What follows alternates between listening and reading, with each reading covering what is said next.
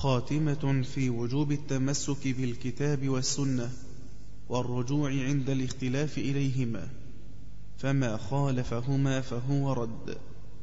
شرط قبول السعي أن يجتمعا فيه إصابة وإخلاص معا.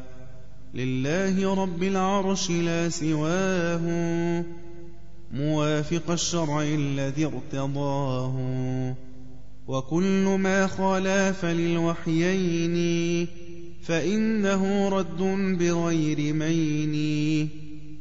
وكل ما فيه الخلاف نصبا فرده إليهما قد واجبا فالدين إنما أتى بالنقل ليس بلوهام وحدث العقل.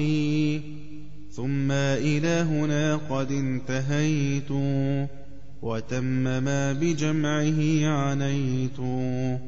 سميته بسلم الوصول إلى سما مباحث الأصول.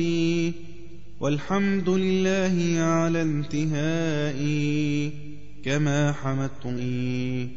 أسأله مغفرة الذنوب جميعها والستر للعيوب ثم الصلاة والسلام أبدا. تغشى الرسول المصطفى محمدا ثم جميع صحبه والآل السادة الأئمة الأبدال.